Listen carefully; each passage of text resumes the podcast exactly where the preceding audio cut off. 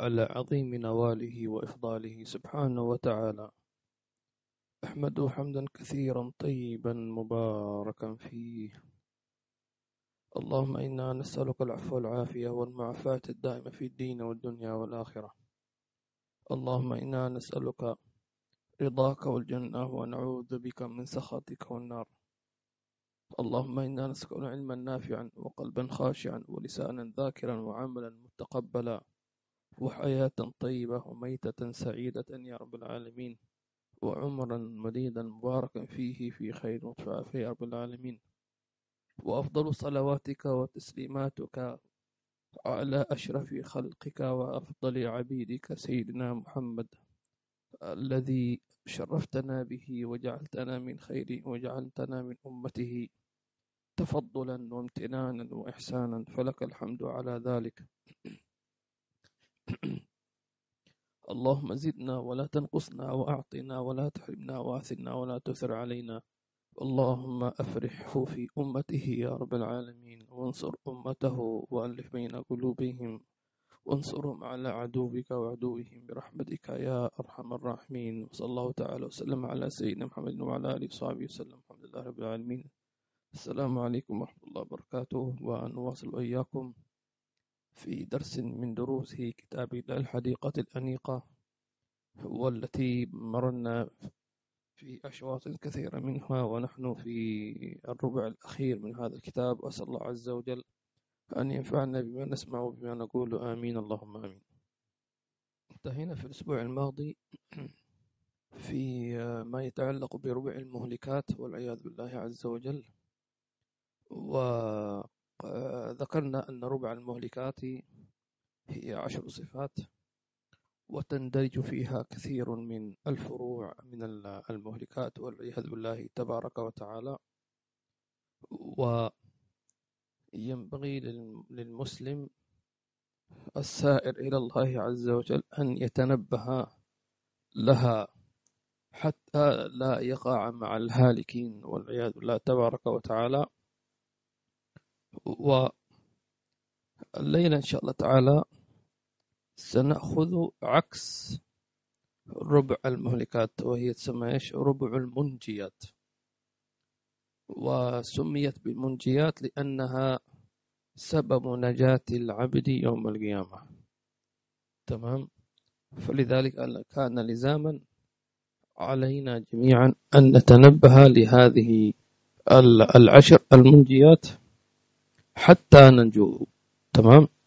مع العلم. قلنا عشر مهلكات. وعشر منجيات. المهلكات لا يشترط أن أن يهلك فيها الإنسان بأن تجتمع كلها. يكفي لو فيه صفة واحدة للهلاك لهلك. واضح؟ صفة واحدة لهلك فيها والعياذ بالله عز وجل. ولذلك ينبغي أن نتنبه لذلك. وأما المنجيات فإنها صفات مترابطة فيما بينها كحلقة واحدة إلا أن كل واحدة منهن تمد الأخرى. فلذلك ينبغي الإنسان أن يتنبه لها إن شاء الله تعالى. اللهم اجعلنا من الناجين الفائزين.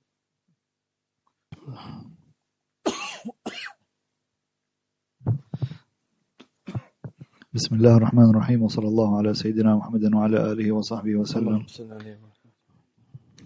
من كتاب الحديقة الأنيقة في شرح العروة الوثيقة في علم الشريعة والطريقة والحقيقة للإمام الشيخ محمد بن عمر بن مبارك الحضرمي رحمه الله تعالى ونفعنا به وبكم وجمعنا به وبكم ومشايخنا في الفردوس الأعلى ورضي الله عنكم إلى أن قال وبالمحمودة العشر اللواتي هواها منه ربع المنجيات تحل مشمرا ساق اجتهادي وقد سبق أن الإمام الغزالي رحمه الله حصرها في الأربعين الأصل مختصر الإحياء في التوبة والخوف والزهد والصبر والشكر والإخلاص والتوكل والمحبة والرضا وذكر الموت. وأما التوبة فقال الله تعالى إن الله يحب التوابين ويحب المتطهرين. وعن أبي هريرة رضي الله عنه أنه سمع النبي صلى الله عليه وسلم يقول إن عبدا أصاب ذنبا فقال يا ربي إني أذنبت ذنبا فاغفر لي. فقال ربه علم عبدي أن له ربا يغفر الذنب ويأخذ به فغفر له. ثم أصاب ذنبا آخر فقال يا رب إني أذنبت ذنبا آخر فاغفره لي. فقال ربه علم عبدي أن له ربا يغفر الذنب ويأخذ به فغفر له. ثم أصاب ذنبا آخر فقال يا رب إني أذنبت ذنبا آخر فاغفره لي. فقال ربه علم عبدي أن له ربا يغفر الذنب ويأخذ به. فقال ربه غفرت لعبدي فليعمل ما شاء. أي كلما تاب تبت عليه. رواه البخاري ومسلم. هذا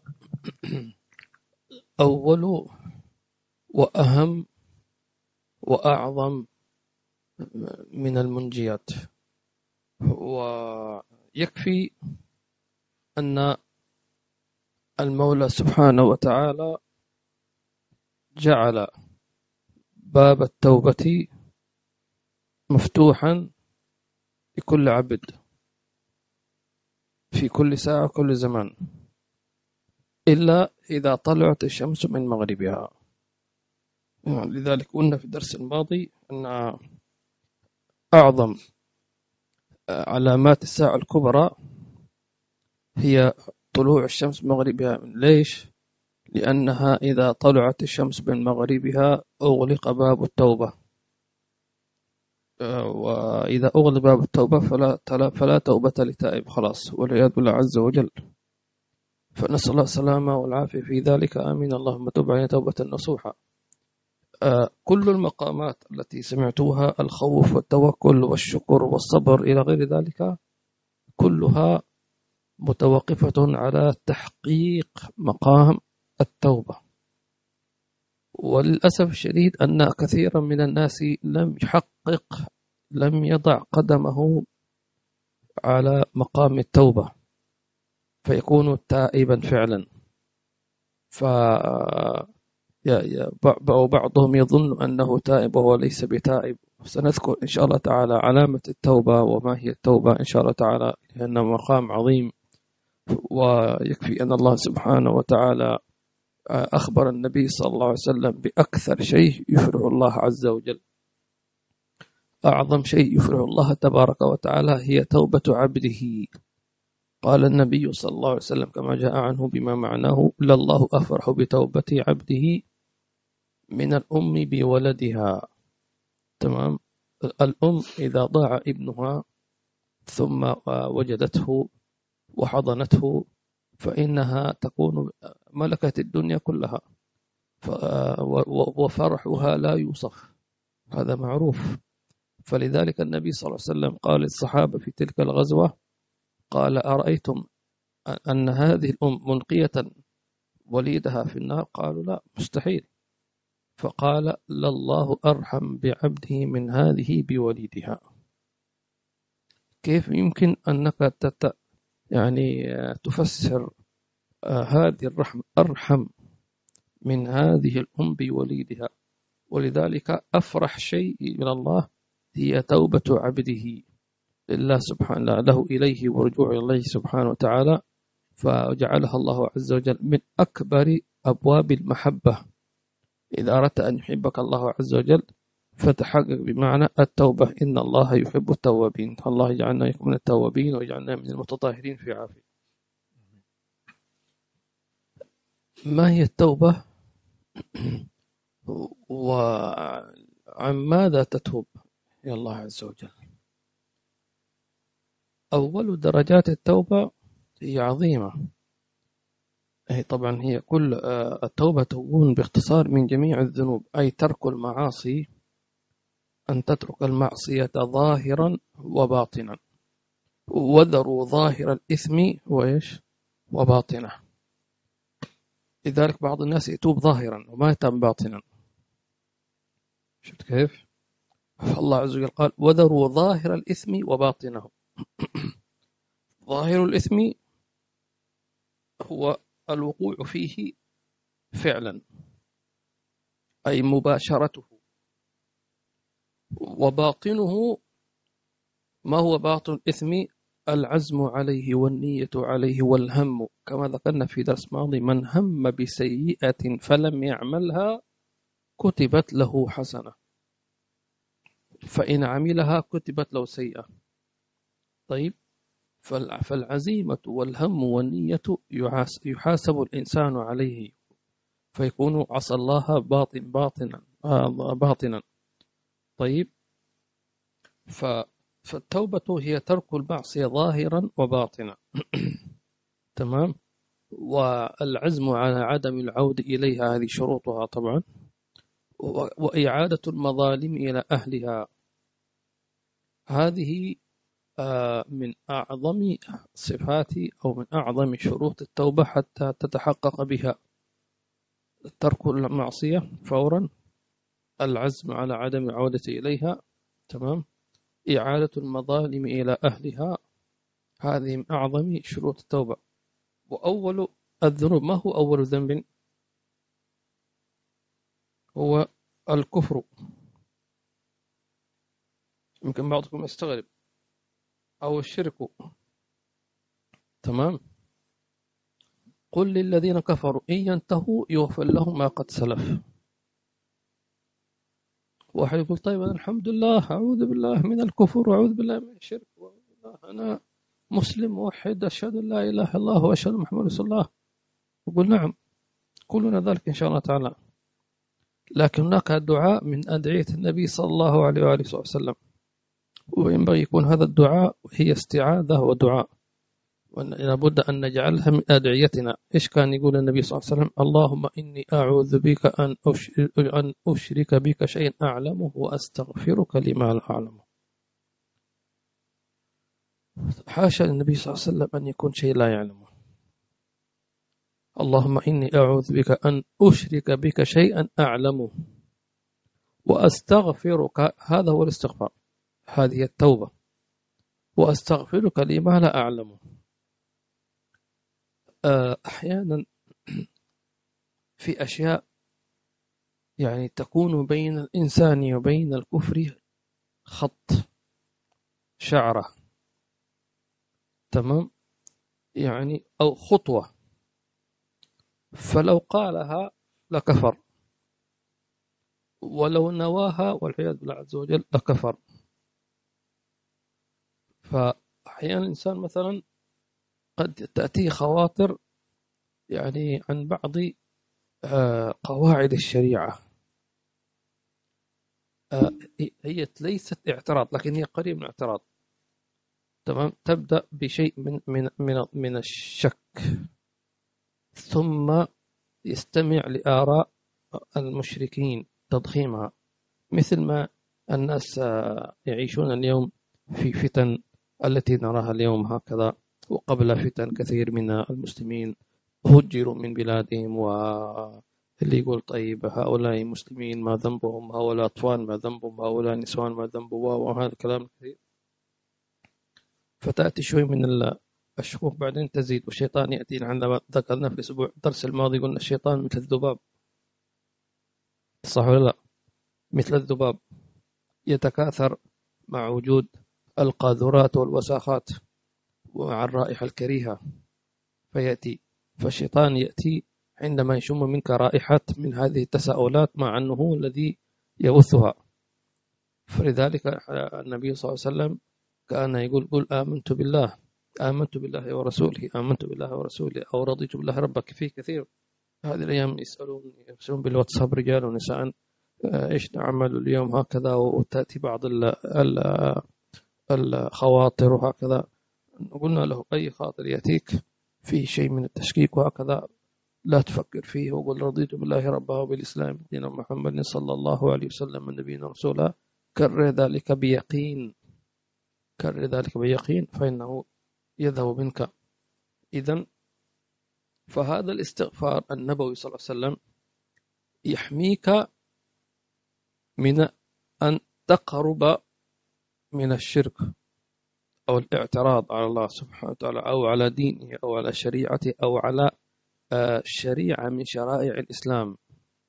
فهمت؟ فأنت ما تقدر واحد يقول لا مستحيل نقول مستحيل لكن قلبك ما تقدر تملك من قلبك. هذا هذا القلب القلب قلب الإنسان هذا يعني خطير. أنت ممكن تملك عينك تملك أذنك تملك لسانك تملك يدك تملك قدمك. لكن قلبك ما تملك. هل تملك أنك تحب وتبغض على كيفك؟ مش كل واحد تحبه. أنت أحببته يعني يعني اختيارا. شوف ما من إنسان وقع في قلبك حب حبه إلا وقع في قلبك ذلك ما الإنسان ما يختار أحبابه أو يكره أعداءه على كيفه. تمام؟ مش على كيفك أنت. لأنه في ناس عاشوا زمن النبي صلى الله عليه وسلم واحد كان منهم يقول لقد كان وجهك أبغض الوجوه إليه والعياذ بالله عز وجل. بعدين الحمد لله ربي أنقذه. طيب إيش خلى هذا القلب يرى وجه النبي هكذا؟ ما يشوف هذا أعمى. هذا الوجه النوير هذا الوجه الصبيح هذا الوجه المليح هذا وجه الخير كله. كيف يرى بهذا القلب؟ سبحان الله.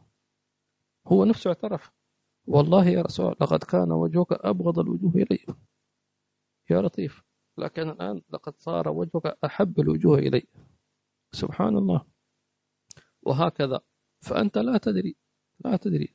فهذا الدعاء النبي اللهم إني أعوذ بك أن أشرك بك شيء أعلمه وأستغفرك لما لا أعلمه. حاشا نبي لكنه يعلمنا. فيكون هذا التعويذة النبوية حماية لك من أي تشويشات أو شكوك تعتري قلوب الناس والعياذ بالله. فاحمي نفسك. بدعاء النبي صلى الله عليه وسلم. ثم بعد ذلك تأتي الذنوب الكبائر والصغائر ثم المكروهات ثم ترك السنة. فطبعا يعتبر عند العارفين ذنب. بل يرون أن إذا حرمت السنة فقد, فقد بسبب ذنب. فلذلك يرون آه، ترك السنة هي عقوبة بسبب ذنب. إذا وجدت نفسك مهمل في سنة النبي صلى الله عليه وسلم لا تقل هي سنة يعني آه، يثاب على فعلها ولا ولا يعاقب على تركها. هم يرونها هي هي عقوبة في حق ذاتها لأنك حرمت ثواب الله عز وجل. أرأيت لو أن إنسانا يوزع هدايا تمام؟ جمع مثلا آه، الموظفين وقال هؤلاء الموظفين عندي اليوم كلكم سأعطيكم هدية. هدية؟ ما هي راتب ولا شيء هي هدية. إلا واحد. ألا ترى هذا الشخص المحروم يراها عقوبة؟ هي فيه فيه هي هدية. لم يخصم من راتبه. راتبه ينزل نهاية كل شهر كامل وفي شيء. لكن هذه الهدية حينما حرمها رآها عقوبة صح ولا لم يخصم راتبه فلماذا حرم هذه الهدية؟ في سبب. فثواب السنة تمام؟ إذا حرمتها فهي عقوبة. ليش؟ لأنك حرمت ثوابها وحرمت فضلها وحرمت سرها وحرمت الاتصال بالنبي محمد صلى الله عليه وسلم. ولن تحرم سنة بثوابها إلا بذنب أو بسوء أدب. فأسباب الحرمان والعياذ بالله عز وجل الذنوب بشكل عام. ثانيا سوء الأدب.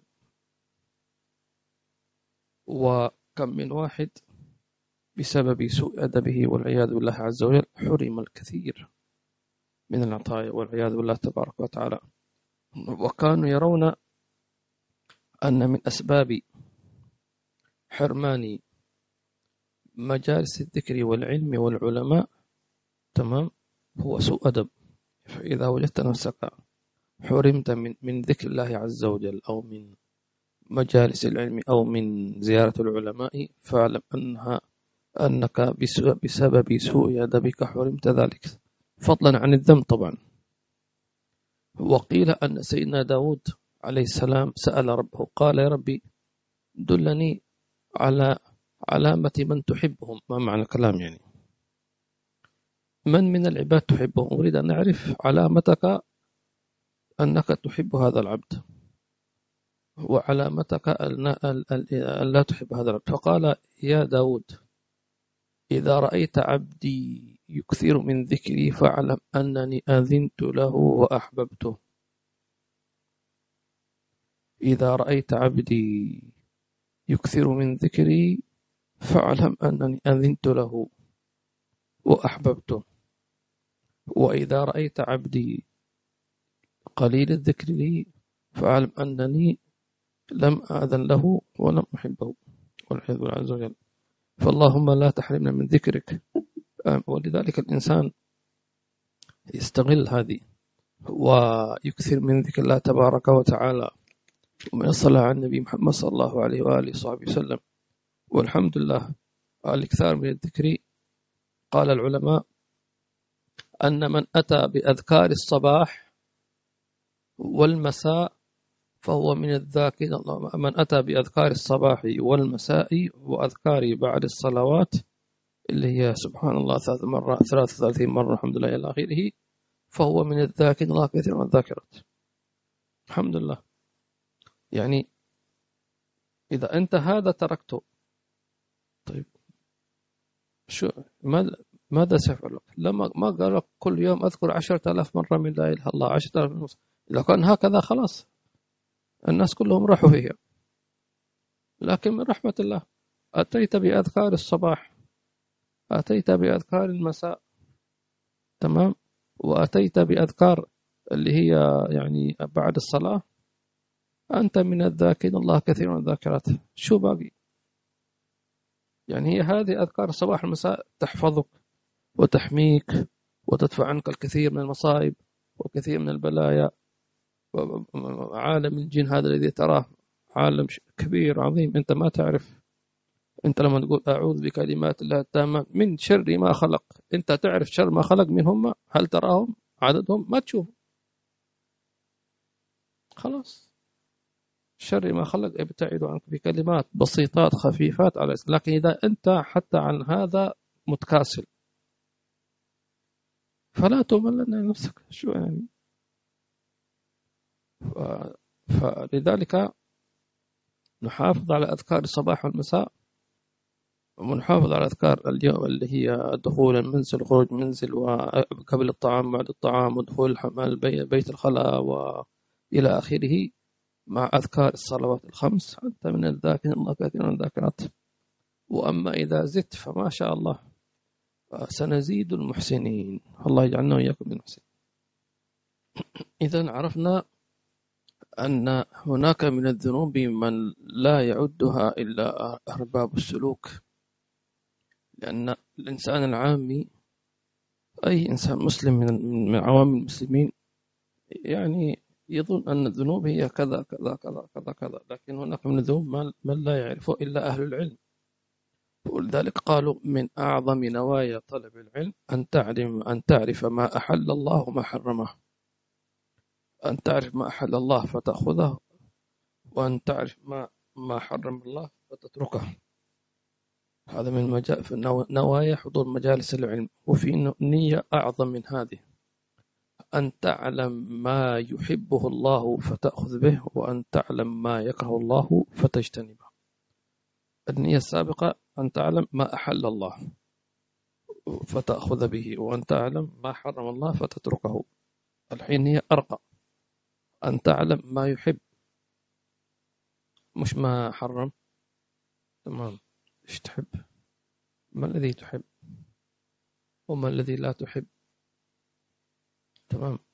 كيف تريد الله يحبك وأنت تفعل ما يكرهه؟ ولو, ولو لم يكن حراما. فليس كل مكروه حرام. تمام؟ لكنه مكروه. تمام؟ أيضا إذا عرفنا أن أهل السلوك ومن جالسهم يعلمونك ما هي الأشياء التي يحبها الله عز وجل ويكرهها الله عز وجل. فلذلك أعدوا كما ذكرنا فوات صلاة الجماعة عقوبة. فوات صلاة الفجر عقوبة. ولو كنت نائما واحد يقول أنا نمت أخذت نوم معذور. هي عقوبة. ليش؟ لأن حرمان. حرمت من ثواب الجماعة. واحد يقول طيب كيف عقوبة؟ ويعني هل أعاقب يوم القيامة؟ لا هذه عقوبة في الدنيا. حرمت. تمام. مواصلتك بينك وبين الله. كما دائما خلي هذه مسألة الهدية توزيع الهدايا. تمام. هذه هدية ليست من من راتبك ولا تخصم من راتبك. هذه هدية كذا. واحد يقول لا عادي أنا ما في هدية. تمام. وزع عليهم جوالات آخر الموديل آيفون 15 15 وهذا الموظف أعطوه هل نقص من راتبه شيء؟ لا. لكن هي عقوبة لأنه حرم في سبب. طيب. كيف تعرف هذه؟ كيف تتعلم هذه العقوبات بمجالسة الأهل العلم؟ فلذلك قالوا إذا فاتتك صلاة الجماعة هذه عقوبة. حرمت الثواب نعم. يعني حرمان الثواب عقوبة. والعقوبة بسبب ذنب أو سوء إيش؟ أدب. فوات الجماعة كذلك. أن يمر عليك يوم كامل لم تقرأ القرآن هذه عقوبة. واحد يرى عادي ما خلاص مشغول إن شاء الله بكرة أعوض. لكن لو جلست أهل السلوك وأهل الذوق أهل المعرفة بالله تتعلم. لا كيف؟ يوم كامل 24 ساعة ما قرأت ولا صفحة من كلام الله. لا لا لا في شيء. في شيء. مع لا تقول ما في وقت. لا تكذب. كم تأخذ الصفحة دي؟ آية يا رجل. كم ساعة كم تصدق نفسك تكذب وتصدق هذه الكذبة ما في وقت تكون مشغول. في وقت ونص لأن لأنه أنا وأنا أنصح نفسي وإياكم لا تقول ما في وقت لأنك ستحاسب. لو لو لو تعذرت أنك ما قرأت القرآن ما في وقت. أو كذا كذا ستحاسب. يوم القيامة يحاسبك الله أنت قلت هكذا ما في وقت تعال. أنا سأوريك. كيف ما في وقت ماذا ستقول؟ ف وكذلك كما ذكرنا أن يمر عليك يوم لم تذكر الله فيه سبحانه وتعالى. ومنهم من هو أرقى من ذلك اللي هو إيش؟ أن يمر عليه يوم لم يحضر مجلس علم. ومنهم أرقى من ذلك أن يمر عليه يوم لم يرى وجه عالم. أوه كم؟ يعني واحد كم تمر عليه أيام وأسابيع وأشهر؟ يعني ما ما رأى عالم. طيب واحد يقول طيب أنا شو ذنبي؟ ما في أنا في مكان ما في علماء. نقول على الأقل إذا لم ترى عالم على الأقل ابحث عنهم. تمنى أن تجالسهم. الآن تقدر تشوف العلماء الآن عن طريق النت. تفتح اليوتيوب. صح ولا لا؟ شوف أي درس من الدروس حق اللي بيمر. خلاص اضغط بلاي وشوف حضرت. ومنهم من, من إذا مر عليه يوم لم يتصدق بصدقة يراها عقوبة. تمام؟ ومنهم من يرى إذا لم يكرم ضيفا يراها عقوبة. معقول يوم كان ما دخل على بيتي ضيف؟ وين؟ نشأ. عايشين. وهكذا وهكذا. ومنهم من يرى إذا مر عليه يوم لم يرى فيه النبي صلى الله عليه وسلم فنام هذه عقوبة. الله. إيش نقول نحن؟ يعني إحنا يا ساتر. اللهم لا تحرمنا خيرك ولا تحرمنا جودك واحسانك أستغفر الله العظيم أن نحرم من رؤية النبي محمد صلى الله عليه وسلم. اللهم لا تحرمنا من رؤيته آمين. ولا متابعته ولا من خدمته آمين. ومنهم من يرى إذا مر عليه يوم لم يخدم النبي محمد صلى الله عليه وسلم هذه عقوبة. فاللهم لا تحرمنا خدمة النبي صلى الله عليه وسلم. آمين. في ذلك قيام الليل. الحمد لله أنه فيه سعة أن الواحد يعني يستطيع أن يقيم جزء من الليل في أوله أو وسطه أو آخره. يعني آه، قبل أن يوتر يصلي ركعتين أو أربعة هكذا فيكتب له شيء من الليل. فالحمد لله فضل الله واسع إن شاء الله. على ذكر القرآن الكريم وتلاوته آه، قد مثلا يعجز بعض الناس عن تلاوته لأنه مثلا آه، لسانه ليس بعربي أو هكذا أو لشيء من الظروف. سبحان الله جاء رجل النبي صلى الله عليه وآله وسلم كما في الحديث وقال يا رسول الله إني لا أستطيع أن آخذ شيئا من القرآن. آخذ قيل بمعنى أحفظ. فهذا حديث ينفع لي ما يقدر يحفظ وما يقدر يتعلم أو ما يقرأ هكذا. فهذا رجل صريح مع النبي صلى الله عليه وسلم. قال يا رسول الله إني آه يعني عاجز أو لا أستطيع أن آخذ شيئا من القرآن. أي أن أحفظ أو أتعلم. فدلني على عمل يجزئني عنه. دلني على عمل يعوضني. إذا أنا مثلا ما قدرت أحفظ القرآن فات يعني ما ضاع علي الوقت كما إلى آخره. فقال قل سبحان الله والحمد لله ولا إله إلا الله والله أكبر ولا حول ولا قوة إلا بالله العلي العظيم. فهذا عوض عن عن شخص لم يستطع أن يحفظ شيئا من القرآن أو يتعلم شيئا من القرآن.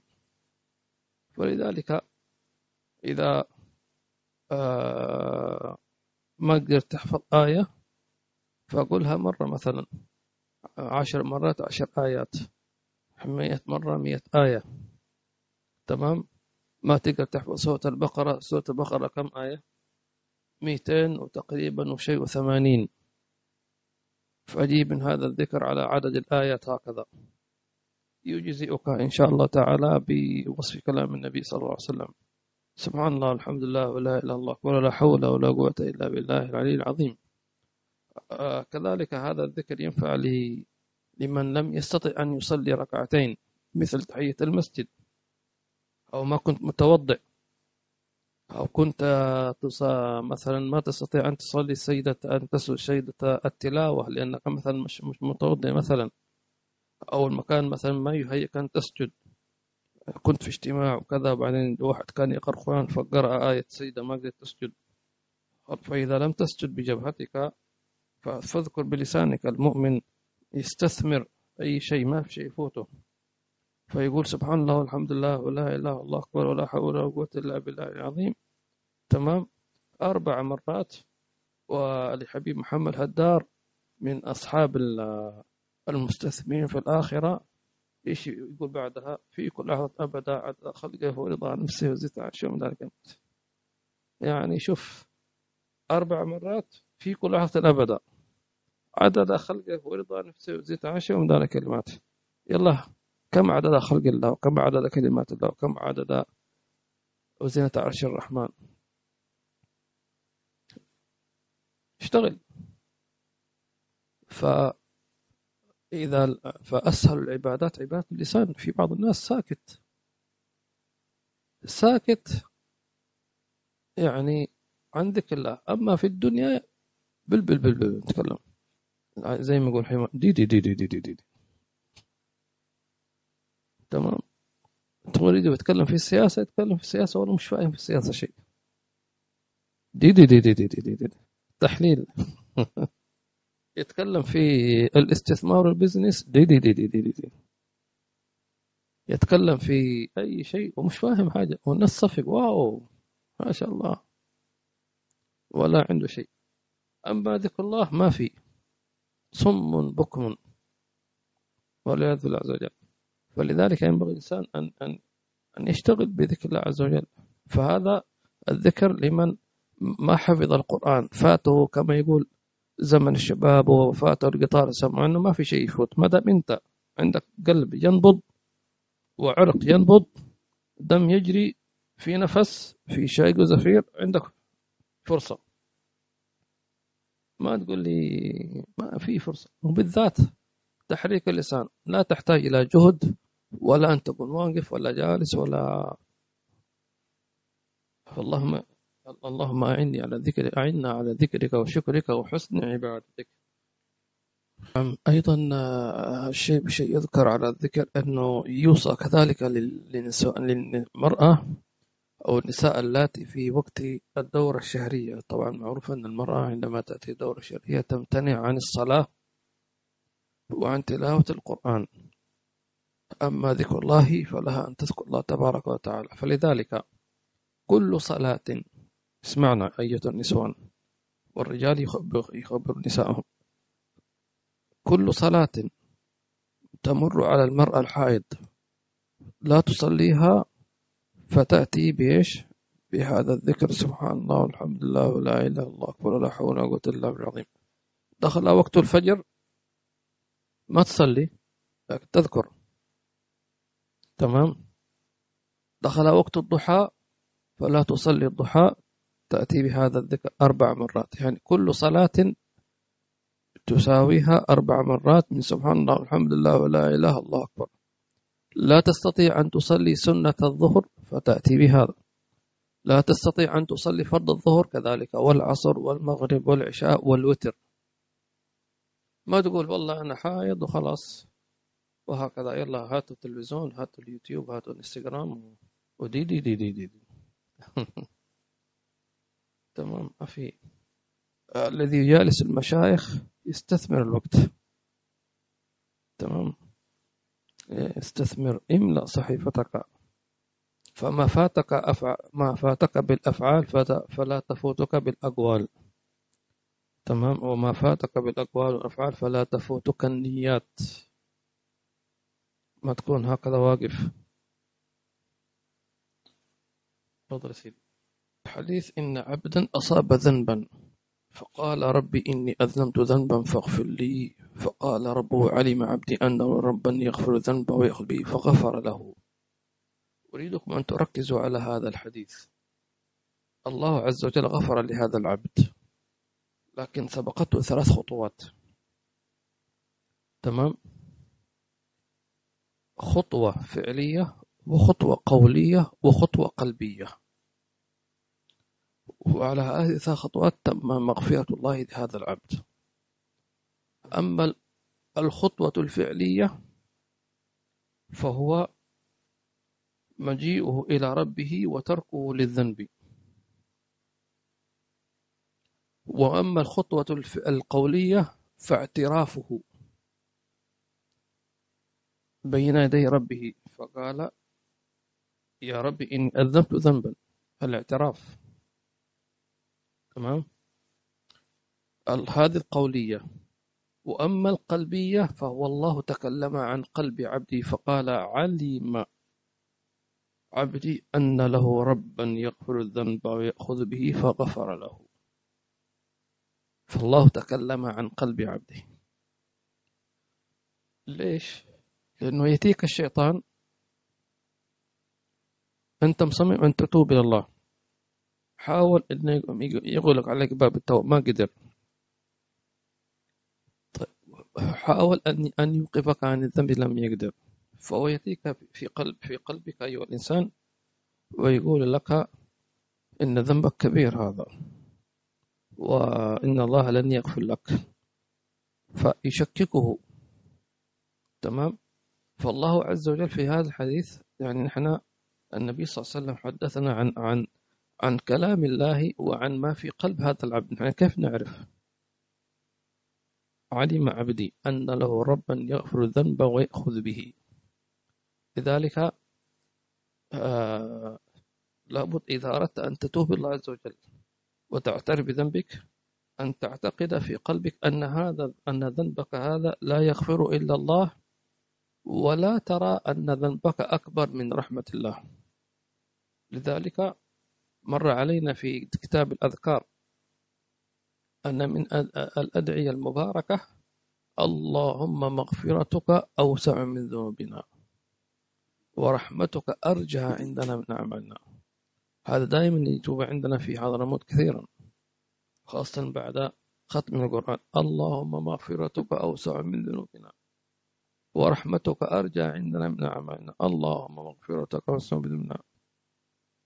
تمام؟ فبهذا تتم المغفرة. إذا فعلا ترك الذنب قولا الاعتراف بالذنب قلبا أن تعلم أنه لا يغفر الذنب إلا الله. ولذلك قال الله سبحانه وتعالى في خلاصة هذا الكلام آه، في سورة آل عمران آه، والذين إذا فعلوا فاحشة أو ظلموا أنفسهم آه، فاستغفر الله قال سبحانه وتعالى والذين إذا فعلوا فاحشة أو ظلموا أنفسهم فاستغفروا الله اسمه إيش؟ آه بس ومن يغفر الذنوب إلا الله ولم يصروا على ما فعلوا وهم يعلمون.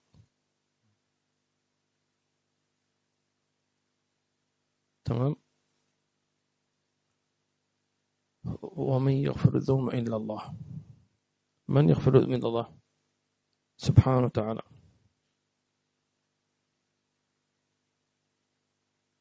نعم.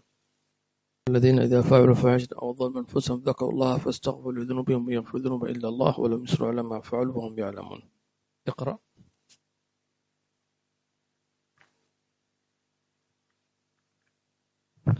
وعن أبي موسى الأشعري رضي الله عنه عن النبي صلى الله عليه وسلم قال إن الله تعالى يبسط يده بالليل ليتوب مسيء النهار ويبسط يده بالنهار ليتوب مسيء الليل حتى تطلع الشمس من مغربها. رواه مسلم. وعن أنس رضي الله عنه عن النبي صلى الله عليه وسلم قال كل ابن آدم خطاء وخير الخطائين التوابون. رواه, رواه الترمذي وابن ماجه والحاكم وصححه.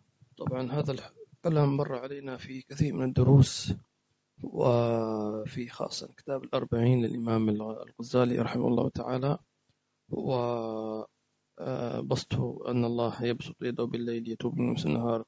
دلالة على أن الله يحب عبده ويحب توبته ويحب الرجوع إليه سبحانه وتعالى. الكلام عن التوبة عن الذنوب كثير في تفاصيل كثيرة إن شاء الله ممكن عنها إن شاء الله الأسبوع القادم إن شاء الله تعالى اللهم تب علينا التواب. واغفر لنا يا غفار واجعل سامحنا وتولنا بولايتك واجعلنا من نخلص أحبابك. يا تواب تب علينا سامحنا ومضر إلينا. يا تواب تب علينا سامحنا ومضر يا تواب تب علينا سامحنا ومضر مؤمن علي بتوبة تغسل كل حوبة وعصر من شر أوبة كل ما عنه قد حال. فأنت مولى الموالي المنفرد بالكمال بالعلا والتعالي على وتعن ضرب الأمثال. جودك فضلك برك رجاء وبطرك وهرك ويخشى وذكر وشكر. لازم وحمدك والإجلال يا ربي أنت نصيري فلقني كل خير واجعل جنانك مصيري واختم بالإيمان الآجال وصلي في كل حالة. على مزيل الضلال مكلمت غزال محمد الهادي الدال والحمد لله شكرا. على نعم ترى نحمد سرا وجهرا بالغدايا والأصال بسر الفاتحة إلى حضرة النبي.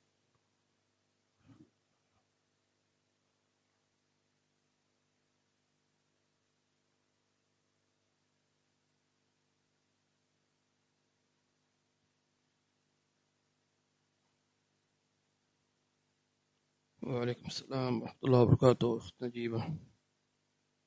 الأخ نوفل حياك الله. نوفل. وجزاكم الله خير يا الأخت أمبرين. السلام عليكم. وعليكم السلام ورحمة الله وبركاته. We miss you in Australia when you you're coming to Sydney. إن شاء الله إذا أذن لي سيدي. شاء الله.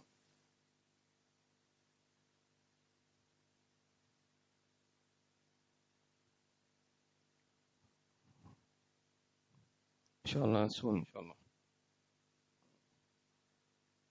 وعليكم السلام ورحمة الله وبركاته. أخي محمد بارك الله فيك.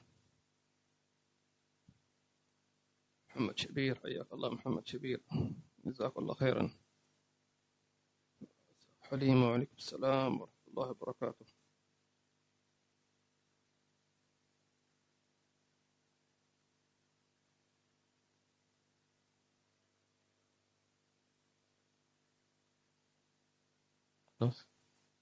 استودعكم الله لذات والسلام عليكم ورحمة الله وبركاته. سبحانك اللهم وبحمدك نشهد أن لا إله إلا أنت نستغفرك ونتوب إليك.